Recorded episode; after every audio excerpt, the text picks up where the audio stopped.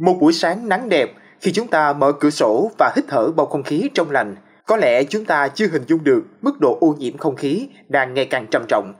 Khi đặt chân ra đường, một phần nào đó chúng ta đã cảm nhận khói bụi từ các phương tiện xe cộ, nhưng cũng vẫn chưa được nắm bắt một cách toàn diện mức độ nguy hiểm. Vậy thực sự, mức độ ô nhiễm đang trầm trọng đến mức nào? Mời quý vị thính giả cùng lắng nghe trong podcast ngày hôm nay. Trong báo cáo tháng 10, Tổ chức Khí tượng Thế giới WMO của Liên Hiệp Quốc đã công bố một thông tin chấn động.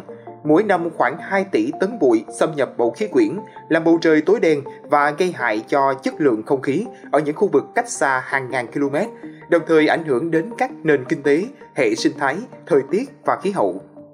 Theo bản cập nhật này, năm ngoái nồng độ bụi trung bình trên toàn cầu mỗi năm là 13,8 microgram trên một mét khối, đây là một tăng nhẹ so với mức 13,5 microgram trên 1 mét khối ghi nhận vào năm 2021. Sự gia tăng nhẹ này xuất phát từ sự tăng cường của lượng khí thải tại các khu vực như Trung Tây châu Phi, bán đảo Ả Rập, cao nguyên Iran và miền Tây Bắc Trung Quốc. Báo cáo cũng chỉ ra rằng nồng độ bụi bề mặt trung bình hàng năm cao nhất được đo tại khu vực Bordeaux của Cộng hòa Chad với mức dao động từ 900 đến 1.200 microgram trên một mét khối, ở Nam bán cầu, mật độ cao nhất được ghi nhận tại miền Trung Úc và khu vực ven biển phía Tây Nam Phi với mức khoảng 200 đến 300 microgram trên một mét khối. Báo cáo cũng đề cập đến 3 sự kiện đáng chú ý trong năm 2022, trong đó có một đợt bão bụi bất thường xảy ra vào tháng 3, khi một khối khí nóng từ sa mạc Sahara tràn vào nhiều khu vực ở Tây Ban Nha, đưa theo nhiều bụi bẩn và đất cát làm cho bầu trời trở nên màu cam.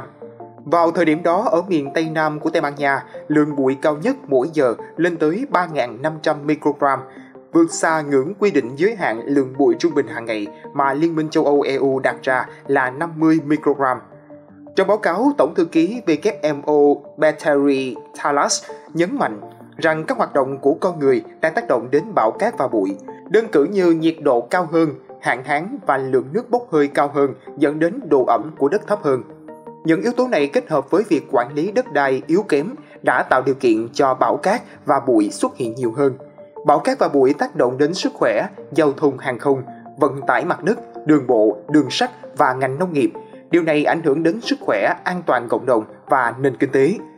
Trước thực tế trên, WMO kêu gọi nghiên cứu sâu hơn về bão cát, bụi và biến đổi khí hậu, những vấn đề phần lớn vẫn chưa được khám phá.